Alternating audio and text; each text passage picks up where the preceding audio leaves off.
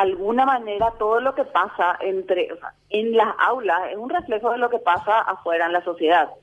De hecho, el tema de la violencia escolar no es algo nuevo. O sea, no es algo nuevo porque siempre ahí se reprodujeron lo que, o sea, se reproducía lo que iba saliendo ahora. Ahora hay como una, primero hay más ganas de hablar, más, estamos más dispuestos a escuchar a los niños, a tomarles menos como que, ay, estas son cosas de niños.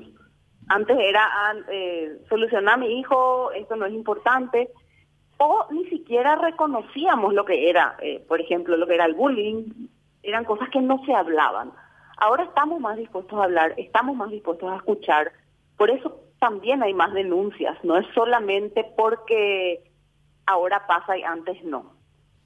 Entonces, la pregunta es, si decimos que queremos escuchar, eh, eso no quede en, los papeles en una simple expresión de deseo. Si queremos escuchar, tenemos que estar dispuestos a escuchar y a hacer algo para que eso cambie. Porque si no, estamos quedándonos nomás en lo mismo de fingir que estamos eh, sirviendo de algo, pero queda todo, queda todo en la teoría. Lo que todavía no se consiguió en ningún lugar es una pastilla que te, que te dé el sentido de la vida. En ningún lugar llegamos hasta tanta profundidad. Y los niños buscan lo que, o sea, buscan lo que necesitan.